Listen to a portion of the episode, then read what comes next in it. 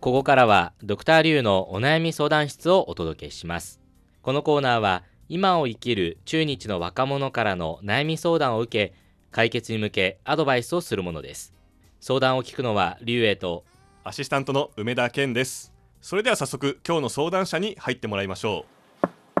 失礼しますうでは自己紹介をお願いします北京第二外国語学院から来た劉節健と申します今院生2年生です湖北省出身ですはいどうぞよろしくお願いしますよよろろししくくおお願願いします龍雪原雪原ってね雪の原って書くなんか私雪国の人間なんでグッとくる名前ですねどこのご出身です確かかに新潟ってとこなんですけあど新潟ですか、はいえ私も新潟に1年間の交換留学がありまちすょっと待って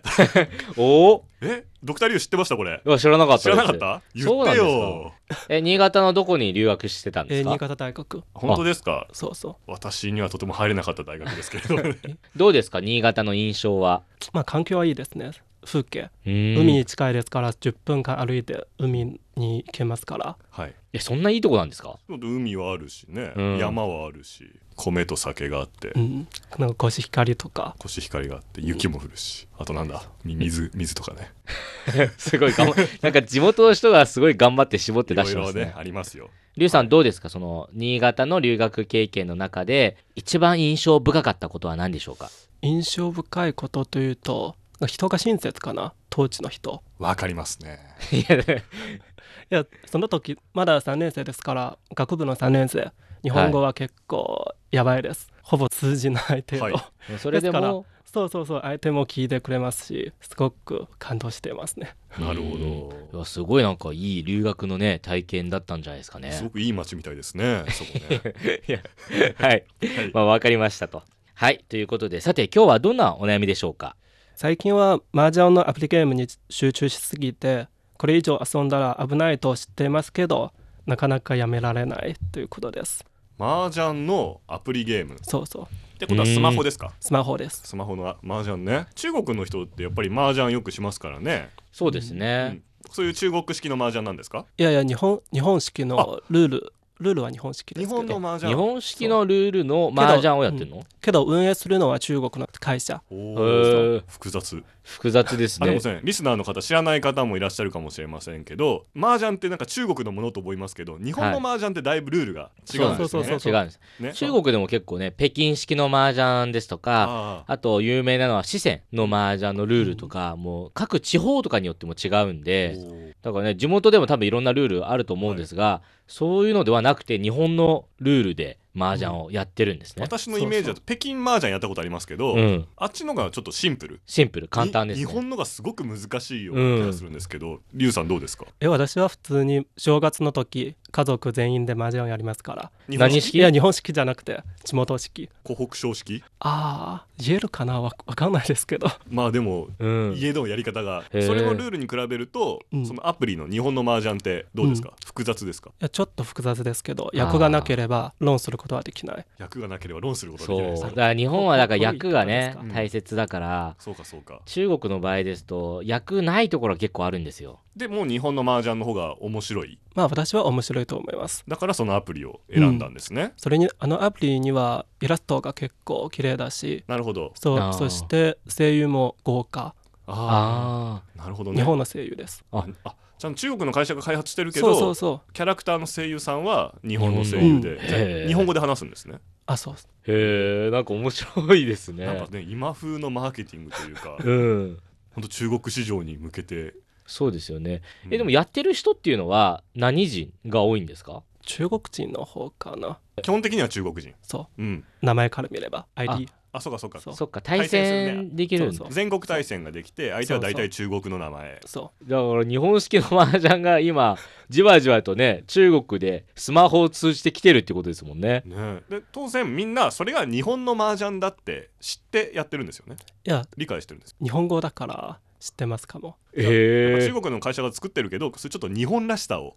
アピールした要素がいっぱいあるゲームなんですね、すごいですね。えーこれ知らなかった動きですねえ、何人ぐらい、その、大体、なんか、いるんですかねそのやってる人っていうのは。わかるんですかねオンラインで。夜その7時の辺でオンライン人数は3000人ぐらいえ結構ですよそしねた。らね、うん、アクティブユーザーまあがまあです3000よ人ねうん 多い方ですよねだってなかなか活気があると思いますよ、へだえって基本的に日本の麻雀ってそんなに中国ではうんメジャーじゃないですよね、メジャーじゃないですね、普じ通ゃのないですジャねンタクとか見たことないですもんけどこの前はその「サキ」というアニメ、うん日本の麻雀に関するアニメが中国であはサキっ結ていう構、ねそう流行っていますから、あなるほどそっかそっか漫画から、そういううん漫画やアニメから来たかもしれないですね。はいということで、まあ、ちょっと本題に戻るんです がすごいなんか集中しすぎてもうやばいっていうことなんですがえどのくらいやるんですか1日一番やばい時は多分8時間8 8時間ずっと連続で いや連続じゃなく て一ゲームやって日だからトータルでご飯食べてゲームやってそごうそう飯そうそう食べてゲームやって合わせて8時間いやそれも結構大変っていうかねもう大変なことですよねそれは日本語を勉強してるんですよね あそう大学院で通訳専門ですから通訳の専門そでまあ麻雀日本語ですもんねそのゲームをね まあ勉強っちゃ勉強ですけ どポンとかチーとかカンしか覚えないでしょ、自分の自覚はあるんですよねやりすぎてるっていう、なんそかうきっかけはあるんですかその麻雀を始めたきっうかけとかあーなんか最近いろいろあって何も考えた くななくなりましすたごい急に重くなりましたよ何も考えたくなくなるような出来事が あったんですねそ聞いて大丈夫ですか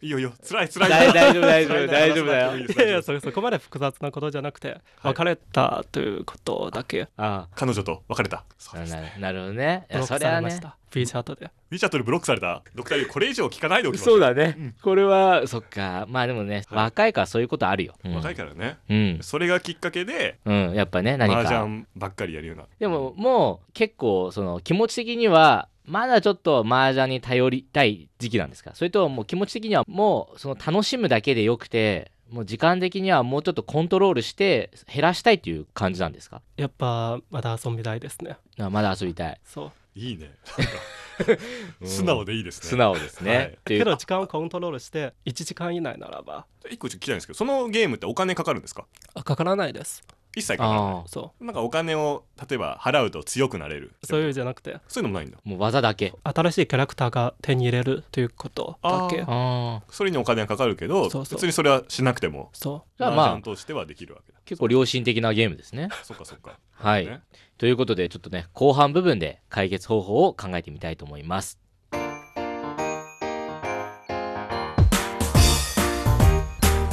お聞きの放送は北京放送中国国際放送局ですドクターリュウのお悩み相談室今日は北京第二外国語学院のリュウさんの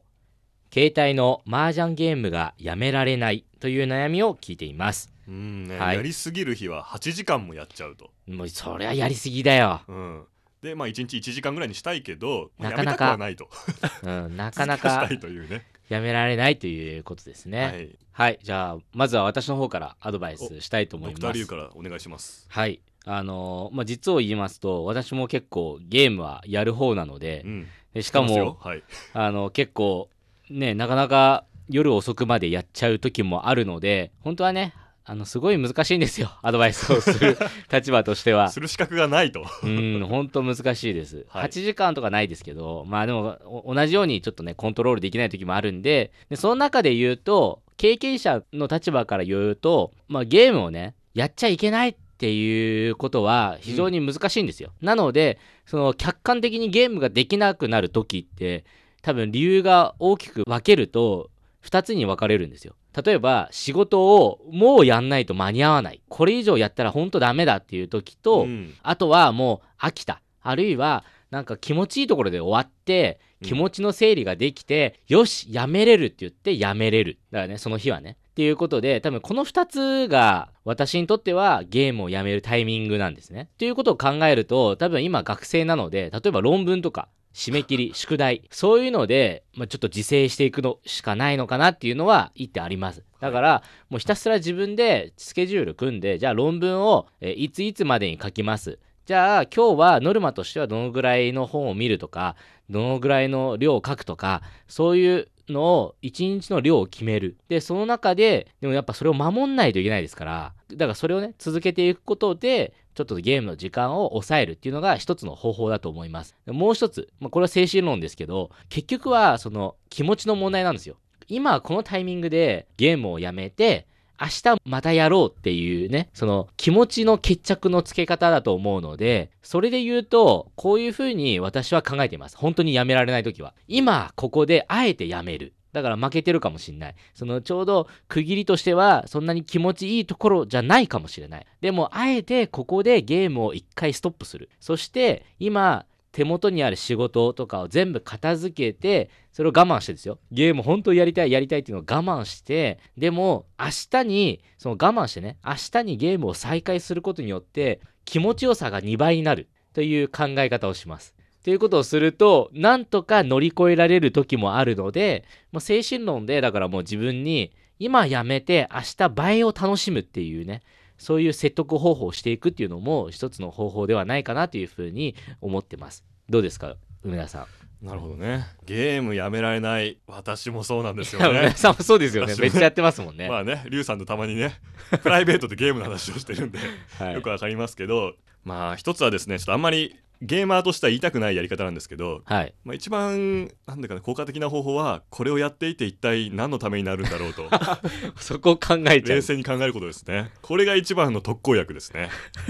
でも麻雀ってためにならないわけじゃないと思うんです、うんあのねご存知かわかんないですけど日本にいると私はやってないんですが周りの友達は結構もう毎晩のように徹夜で麻雀をうんしたりとか雀荘に通うとかそういう人もいたりしてで彼らの話を聞くと就職した後とかに結構取引先の人とそれで麻雀で交流をしてまああーゴルフとかイメージあるかもしれないけど結構麻雀でそういうつながりができるっていうのも聞いたりするんでなんか全く悪いわけじゃうんないし、まあ、あとはね結構頭使うゲームだから、ね、頭を使うその脳を育てるためにもいいとか夢もあると思うんでだからまあ冷静になってどっちが得かですよねそれにこれぐらい時間かけてもいいのかとかっていうのを考えるのが、まあ、冷静な考え方ですがまあでも正直ゲーマーとしてのアドバイスをするとやっぱり無理にね明日から1時間でやめるって無理でしょ多分無理でしょだから難しいこういうのはもう厳しくしない方がいいです3時間でもいいよななるほどねまあ、2時間でもいいんだけどまあちょっとさっきのねドクター・リュウに似てるんですけど自分の中でやめるタイミングのルールを作るで多分私は負けず嫌いなんでしょねうん、勝たないとやめらんないとか言って、うん そうとか言っ勝つまてで勝ったら嬉しいからもう一回やっちゃうんで しょ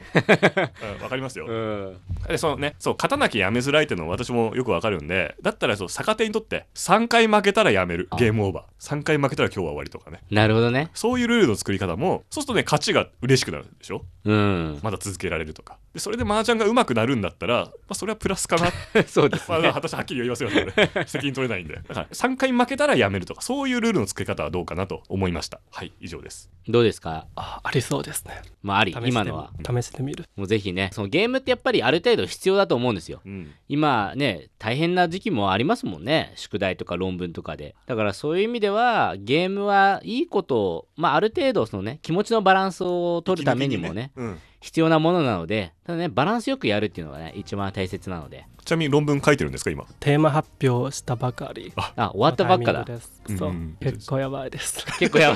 ばい 結構やばいんだじゃあもうちょっとゲームの時間減らそううん、じゃあもう減らすしかないですね。はい、ということで、ドクターリュウのお悩み相談室。今日は北京第二外国語学院のリュウさんの携帯の麻雀ゲームがやめられないというお悩みをお届けしました。それではまた次回再见。